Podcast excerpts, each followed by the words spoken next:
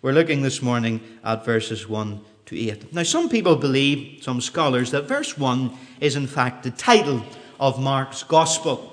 And of course, many of the first verses of the first chapter of, of, books in the Bible are indeed the titles, if you like. There are others who believe that this verse 1 is referring to what follows in the next verse and right through to verse 8 or thereabouts. How the story of the gospel began, the beginning of the gospel of Jesus Christ, the Son of God. Well, if you want to compromise those two views, uh, verse 1 to 8 then could comprise of, if you like, the beginning of the beginning of the gospel of Jesus Christ. It's how the whole story began. Well, how did it begin?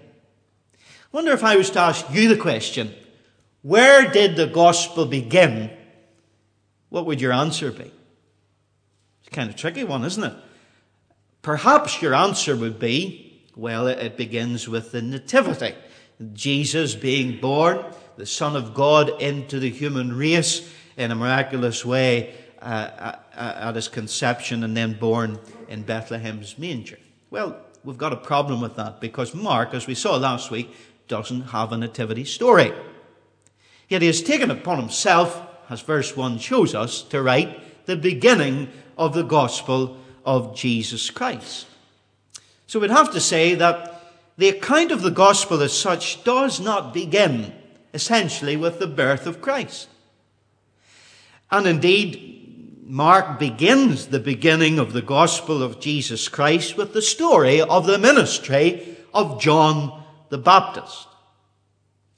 Now you remember we outlined last week that Matthew's purpose in writing his gospel is to show forth the king and his kingdom and he gives us the nativity story and indeed the lineage of the Lord Jesus to show that he is of bloodline of the king and he is the promised Messiah king. Luke's gospel, the purpose of the writer is to show forth the human nature of the Lord Jesus Christ. And such, he gives us another genealogy of the Lord Jesus as a man. John's gospel, the purpose is to set forth Jesus as the Son of God as being divine. And so he gives us uh, this nativity story, as it were, way back in eternity past. In the beginning was the Word, the Word was with God, and the Word was, was God. His sonship as the eternal Son of God rather than a Son of man. Mark's purpose, of course, as we've said, is to set forth the Lord Jesus as the servant of Jehovah and it appears that as Mark does this in his gospel, he's keen, dare we say, even impatient, to launch into the presentation of the earthly service of the Lord Jesus to God and to all of mankind. Look at chapter 1, for instance. He rushes through the record of the ministry of John the Baptist in, in little uh, more than, than eight verses. He rushes through the baptism of the Lord Jesus Christ, the temptation of the Savior in a verse or two, to get to the record in verse 14 following of Christ's ministry on the earth. So Mark is giving us a record of the servant of Jehovah, and that record does not begin in uh, Bethlehem's manger, but strangely, it begins in a city called Babylon. Babylon? Well, it's as if it begins there because he takes us right back to the ministry of the evangelical prophet Isaiah who ministered to the, the, the, Jews as they were facing captivity in Babylon because of their sins against God. And we have in verse 2, as it is written in the prophets, some manuscripts say in the prophet Isaiah, and there is the prophecy. I send my messenger uh, before thy face, which shall prepare thy way before thee. The voice of one crying in the wilderness, prepare ye the way of the Lord, make his paths straight. So, Mark giving us an account of the beginning of the gospel of Jesus Christ takes us back to the prophet Isaiah. And he also quotes Malachi, and in fact, he quotes him first uh, in this verse 2 For it is he who said, I send my messenger before thy face. And then in verse 3, he quotes Isaiah. Two quotes from the Old Testament Malachi 3, verse 1, and Isaiah 40 and verse 3.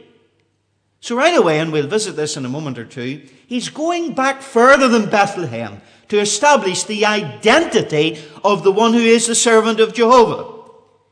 Mark is seeking to establish for us the servant's identity. And verse 1, he does it. The beginning of the gospel of Jesus Christ, the Son of God. Jesus, the man who would be the Savior of mankind. Christ, the anointed one who was prepared of God and prophecy in the Old Testament.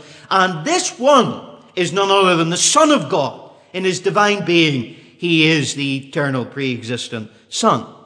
But this is Mark's point. Where does the gospel begin? The servant of Jehovah begins in the Old Testament prophecy. He is the Son of God. So Mark, as the Holy Spirit's inspired author, is now witnessing to the identity of this servant of Jehovah. Mark is witnessing to it. And now he's pulling up, if you like, into the dock, uh, uh, uh, into the stand to witness the prophets, Malachi and Isaiah. And we will see in this account of verse 1 and 8 that he also calls up to the stand John the Baptist as another witness to the identity of the servant of Jehovah and later, God willing, next week, in verse 9 to 13, we find that he also calls up the Father and the Spirit to witness as to whom the identity, uh, who the identity is of this servant of Jehovah. But in another sense, the beginning of the gospel of Jesus Christ is now actualized in time in the ministry of John the Baptist, who is the fulfillment of Isaiah and Malachi's prophecies in verse uh, 2 and 3. So, prophetically, this gospel of Jesus Christ begins for Mark prophetically in the prophecies of Malachi and Isaiah and all the other prophets. But actually, Mark is saying to us, actually in time, the ministry and the beginning of the gospel starts through John the Baptist. Now, there are several points here uh, of interest. One being, in our particular society today and in the church, the gospel has been redefined by many. And you often hear it said in debates on the radio and even in the press that the gospel is to love your neighbour. Well, yes, that statement and many more are contained within the Gospels, but that, of course, is not the Gospel. And the problem uh, uh, takes place when people maintain that the gospel is a genre of literature, setting forth a historical record of the whole life and ministry of our Lord Jesus Christ. And that's true. The gospel, or a gospel, is a form of literature Matthew, Mark, Luke, and John. But that is not the gospel. And we see that very clearly because we don't have a record in Mark's gospel of the birth of our Lord Jesus Christ. His nativity is, is absent. So we're, we're left with the question then, what is the gospel? Is it simply the whole story of Jesus' life? Mark would indicate it's not because he leaves out his birth. So, what is the gospel in essence? And I believe the answer is given to us by Mark. The beginning of the gospel of Jesus Christ, the Son of God, and where does it all begin? Not just in Old Testament prophecy, uh, prophetically in Malachi and Isaiah, but actually, where did it all begin? In the fulfillment of Malachi and Isaiah's prophecy, in the person of John the Baptist. And what John the Baptist preached, and who John the Baptist pointed to. Matthew Henry puts it well when he says in his commentary, the gospel did not begin so soon as the birth of Christ, for he took time to increase in wisdom and stature. Not so late as his entering upon his public ministry, but half a year before, when John the Baptist began to preach the same doctrine that Christ afterward preached. And I believe Matthew Henry is correct. But that poses some questions for us this morning, and I believe their answers will be deeply instructive and beneficial to us. First question is Did the gospel begin with John the Baptist? The second question is Was the gospel preached by John the Baptist the same gospel preached by Jesus? Well, the answer to the first question, I think, is clear in Luke's Gospel, chapter 16, 16, which says, The law and the prophets were until John, And since that time the kingdom of God is preached, and every man presseth into it.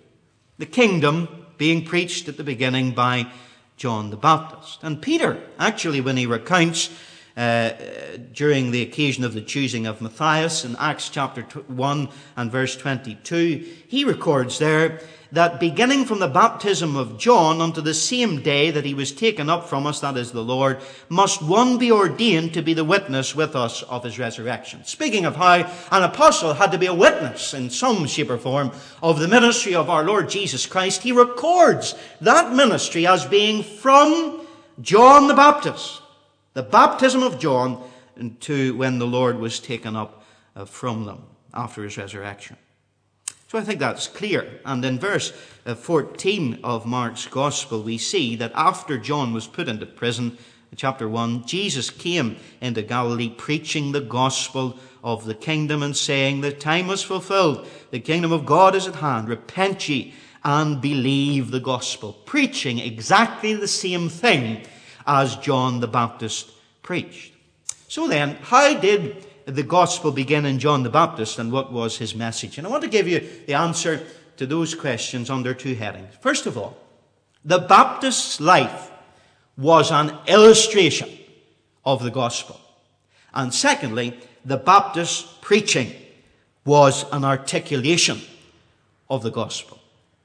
So first of all, the Baptist's life was an illustration of the gospel. In Matthew 11, Jesus called John the Baptist the greatest of the prophets. And of course, he's identified in the Old Testament uh, prophetically and in the New in Matthew 17 with Elijah the prophet. And we see him very similar in his demeanor and his dress. But this is Mark's point, I believe, and we could go into all those uh, little intricate details and miss the point. John the Baptist lived in his life the message of the gospel. He was a witness to Christ and to the gospel by his lifestyle. And that is one of the senses in which he begins the beginning of the gospel of Christ. Now let me show you this. Take, for instance, his home. Verse 4 says he lived in the wilderness. William Hendriksen, the commentator, gives us a very graphic picture of what the wilderness was uh, in those days. John was preaching, he says, in the wilderness of Judea, a term indicating the rolling badlands between the hill country of Judea to the west and the, the Dead Sea and the lower Jordan to the east, stretching northward about the point where the Jabbok flows into the Jordan. It is indeed a desolation, a vast undulating expanse of barren, chalky soil covered with pebbles, broken stones and rocks. Here and there a, bit of brushwood appears with snakes crawling underneath. Another person says it, it shimmers in the haze of the heat the limestone rock is hot and blistering and sounds hollow to the feet, as if there was some vast furnace underneath. In the Old Testament, it is sometimes called Jeshimon, which means the devastation. Hendriksen goes on, it is evident from Isaiah and John's preaching, as, as recorded by Mark, that the wilderness through which a path must be made ready for the Lord is in the final analysis the people's hearts that were inclined to all evil. So John, where he lived, was actually living out a pictorial illustration of the message that he was preaching to prepare the way for the Lord to come to the hearts of men and women in Israel. His home speaks forth of the wilderness of the hearts of men. But secondly, his life illustrates the gospel in the clothing that he wore. In verse 6, if you look at it, he wore a garment that was woven from camel's hair and a leather thong uh, about his waist, just like Elijah in 2 Kings 1 8. And of course, Elijah was expected by the Jews to, to be the forerunner of Messiah. but here's Mark's point. When you looked at John the Baptist, as one, one has said before, you weren't reminded of the fashionable orators of the day, but of the ancient prophets who lived close to the great simplicities and avoided the soft and effeminate luxuries which kill the soul. His home and his clothing were speaking of the absolute poverty of humanity to come to God. And here he is calling the people out into the wilderness to recognize their inability before God. His home, his clothing. Thirdly, his food. Verse 6 tells us that he ate locusts, which indeed was permitted uh, in Leviticus 11. Mightn't be very appetizing, but it was allowed. And wild honey. And wild honey was often bountiful in the clefts of the rock, and there's a lovely thought even in that. But whatever these uh, foods were and whatever his diet consisted of, and I don't think uh, this is uh, an exclusive statement that that's all he ate, but it's a, a general reference to the simple food that John ate. It was of the simplest fare imaginable. Now, think of his home, think of his clothing, think of his food, and all that is being conveyed here by Mark is that this man, John the Baptist, subordinated these things which are uh, so basic yet so important to us in our lives home, clothing, and food. He subordinated these personal things to the glorious task of making Christ and the gospel known. Perhaps he could have been rich, I don't know, but he chose to be poor. One thing certain, he became a fitting herald of him who has not where to lay his head. He became an apt servant to the servant of Jehovah. What was the result of this lifestyle that illustrated the gospel? Well, it's found in verse 5. We are told that there went out unto him all of the land of Judea and they that were in Jerusalem and were all baptized. Now that is in the imperfect indicative where it says, then went out unto him. Now that simply means this. It's describing a steady stream of people who kept coming to the baptism. Now all there cannot mean all, of course. Many feel that it, it could be up to 300,000 people who came to John for baptism, but it's again the use of hyperbole. In other words, he's exaggerating to make a point wasn't every citizen in Jerusalem and Judea came out and was baptized. No. But generally, there was a widespread acceptance and an embracing of the ministry of John and his preaching. All classes we know from the gospel came out. Matthew 3, the Pharisees and the Sadducees, some of them went out to hear him. Luke 3, the, the publicans or tax collectors went out. Luke 3 again, verse 10, the rich and the poor were, were there. Luke 3.14, the soldiers went out to listen to his preaching. Why was he so successful in his ministry? Well, obviously, the main reason was it was ordained of God. He was the fulfillment of this prophecy of the one who would prepare the way of the Lord. But on a human level, surely it is not insignificant to see that this preacher's life paralleled his message. And what he said agreed with how he lived. In other words, John the Baptist was a walking gospel. And his whole life illustrated it. How different we are. How different I am.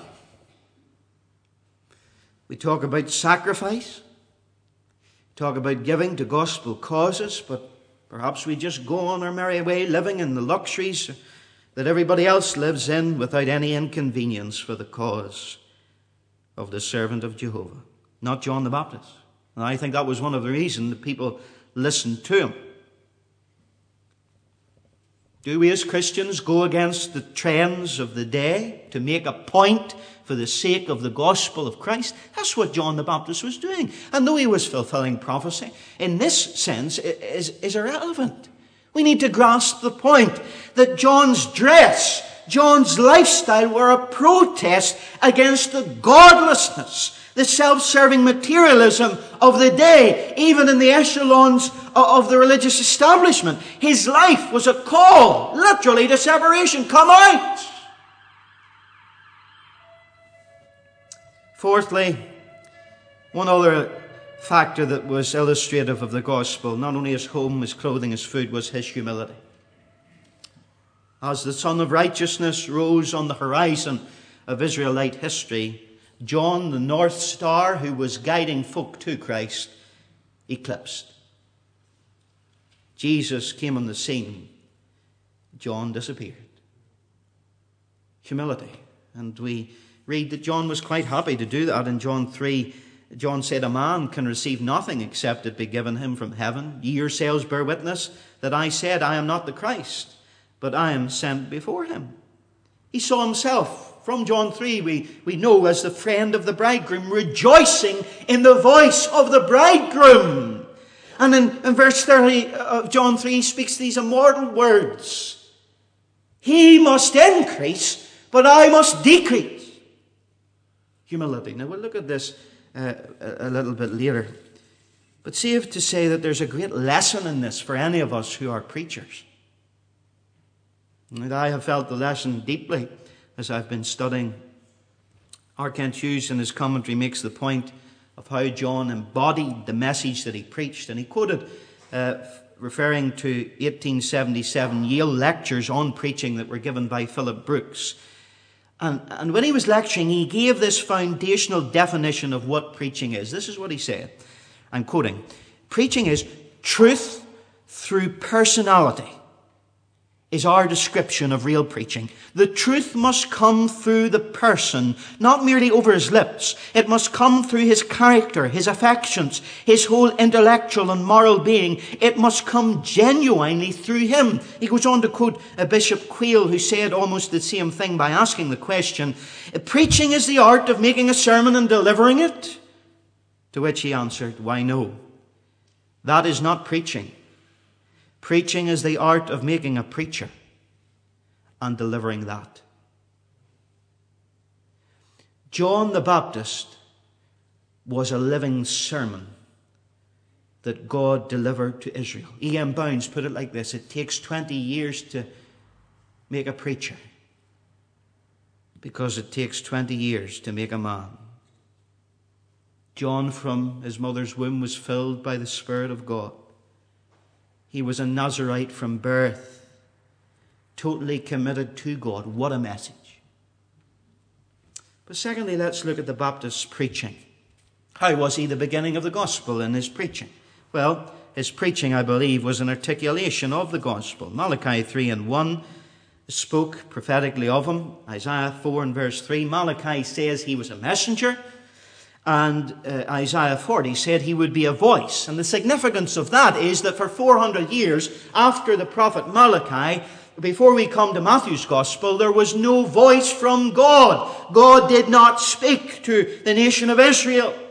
And now John would be that voice in the wilderness, coming to prepare the way for the Son of God. Now we have to understand a bit of the custom of the day to appreciate what this preparation of the way of the Lord really means. In ancient times, before a king visited any part of his realm, there was a messenger that was sent on before him to prepare the way. Often, depending on how high and mighty the emperor was, it was a band of engineers and workmen, workmen that would go along the road to prepare the way of the king.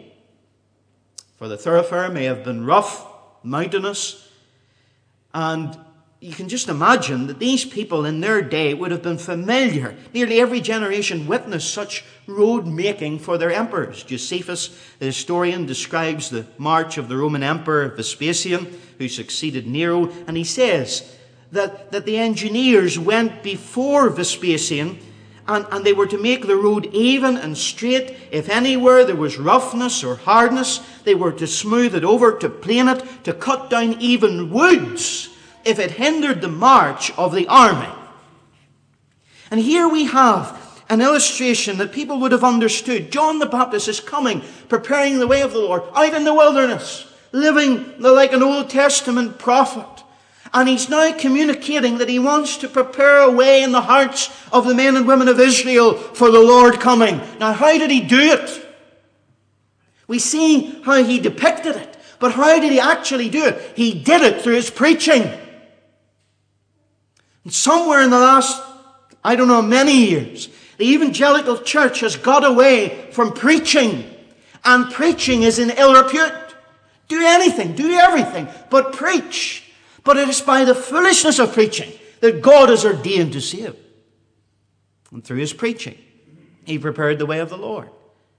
And in his preaching, he was beginning the gospel of the Lord Jesus Christ, articulating the gospel of Jesus Christ. And there are essentials, I believe, in, in John's ministry to show us what good gospel preaching is.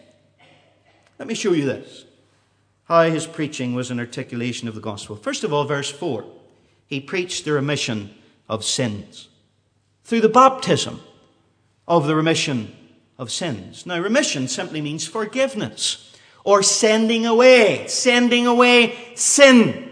In other words, John the Baptist, through this baptism, and I believe that it's obvious he, he, he received confession before he baptized anyone, confession of their sins, he was encouraging the people to see their need of forgiveness and to see that they could not achieve forgiveness themselves and then to point to how that forgiveness could be obtained. He's preparing the way for the Lord, preaching remission of sins.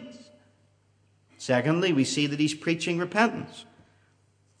Verse 4 it's a baptism of repentance that he is administrating. In other words, you've got to forsake sin and turn to God.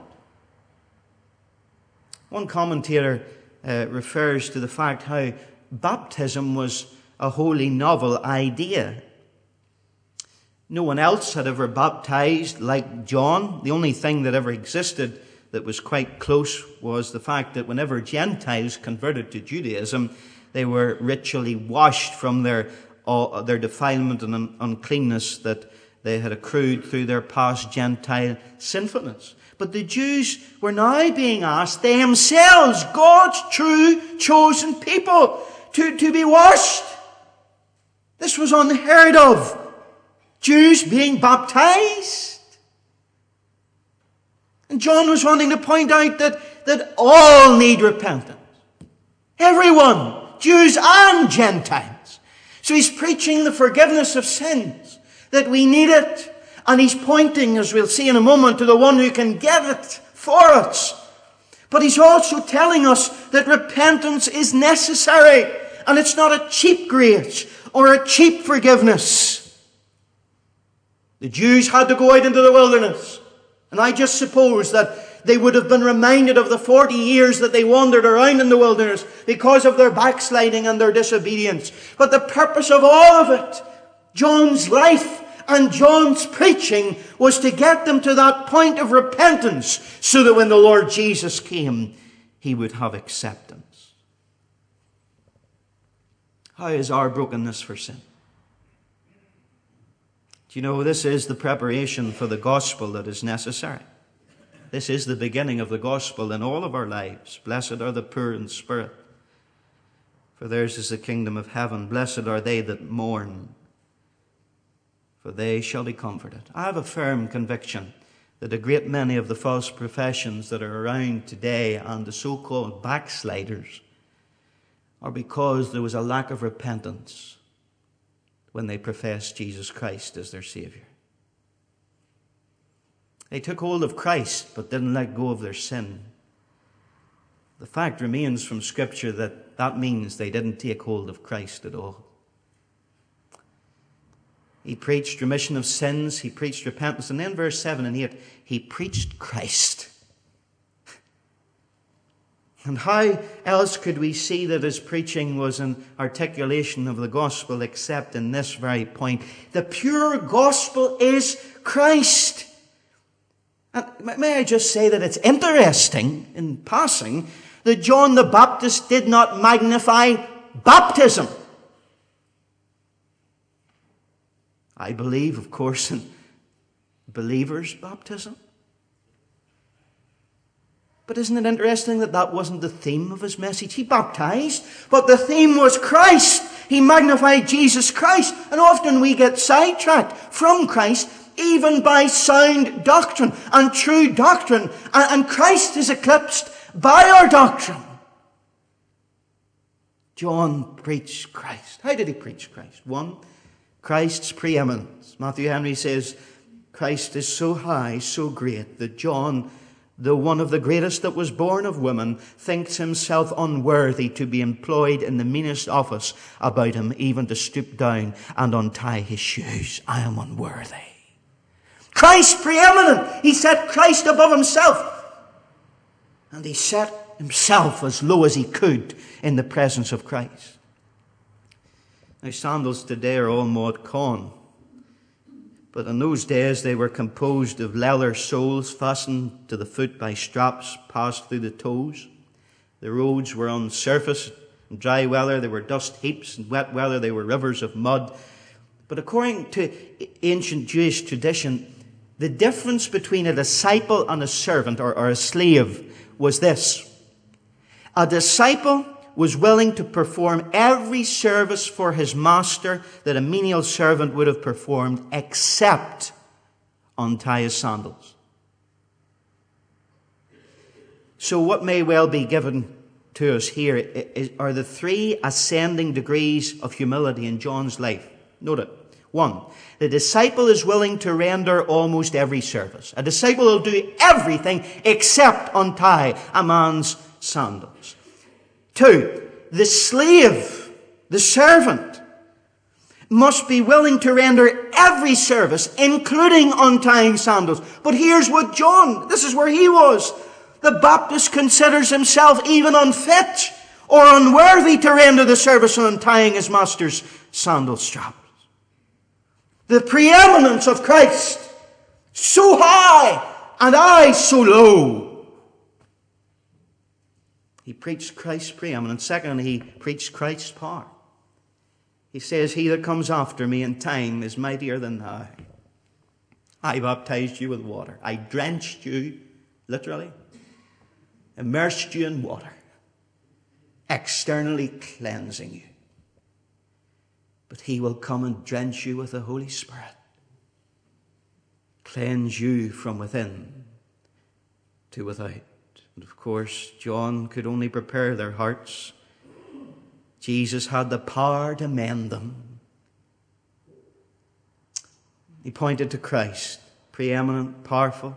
He pointed to his promise that he would baptize them with the Holy Spirit. And we know from John 3 that this was the new birth. We know from Acts chapter 2 that in the day of Pentecost it was realized in the birth of the church and the coming of the Spirit.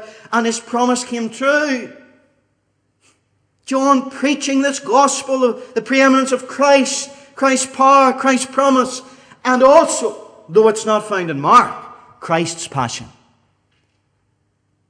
He preached the cross. In John 1 we hear the Baptist saying, verse 29, and later on, Behold the Lamb of God who taketh away the sin of the world. He knew the basis for the remission of sins was the shedding of the blood of the Lamb. So in John's life, we see the beginning of the gospel illustrated through his lifestyle. We see it articulated in his preaching. In a nutshell, he preached Christ and Him crucified. That is why Paul would say to us, I determine not to know anything among you save Jesus Christ and Him crucified. How do we measure to John? But you know, Mark is giving us account of John the Baptist's beginning of the ministry and gospel of Jesus Christ. And you know what John and Mark have in common? They're always directing people's attention to Jesus. Mark never names himself once in this gospel. He, he, alludes to it in chapter 14, as we saw last week. And John is always pointing people to Christ. And the Baptist witnessed Christ to eventually the expense of his ministry, which faded away, and his life as he was decapitated by Herod. Can I ask you as we close this morning?